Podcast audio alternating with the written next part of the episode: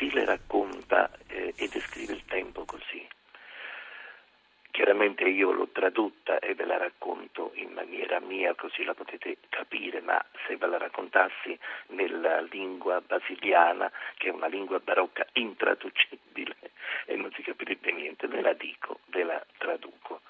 C'era una volta, e c'è stata una volta, non mo, e nemmeno ieri e nemmeno l'altro ieri, la casa del. Dov'era la casa del tempo?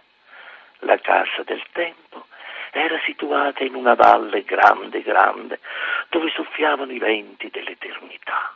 E com'era questa casa? Com'era? Uh, la casa del vecchio era vecchia, vecchia, vecchia. La casa del tempo vecchio era vecchia, vecchia, vecchia. E com'era lo tempo? Com'era?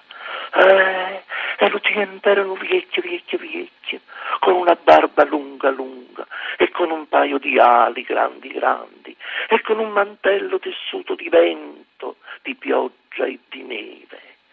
E, e la casa era vecchia e certo che era vecchia, era vecchia che nemmeno lei si ricordava quando era stata costruita, le pareti tutte scrupolate e il pavimento tutto pieno di roncole, di roncole orologi rotti, clessidre, piena di polvere, di muffa e un odore, un odore di tempo perduto, un odore di muffa, un'odore da vecchiaia. E, e poi come era fatta? E attorno, attorno alla casa del tempo c'erano tanti vasi di cristallo, pieni pieni di sabbia, e su ogni vaso un nome, Corinto, Sagunto, Troia, tutte le città che il tempo aveva distrutto, che il tempo si era mangiato, perché lo tempo quando passa mangia tutte cose, finanche i figli, i suoi figli mangia e quando non ha più niente da mangiare vola, vola, vola, vola e ritorna più giovane, più giovane.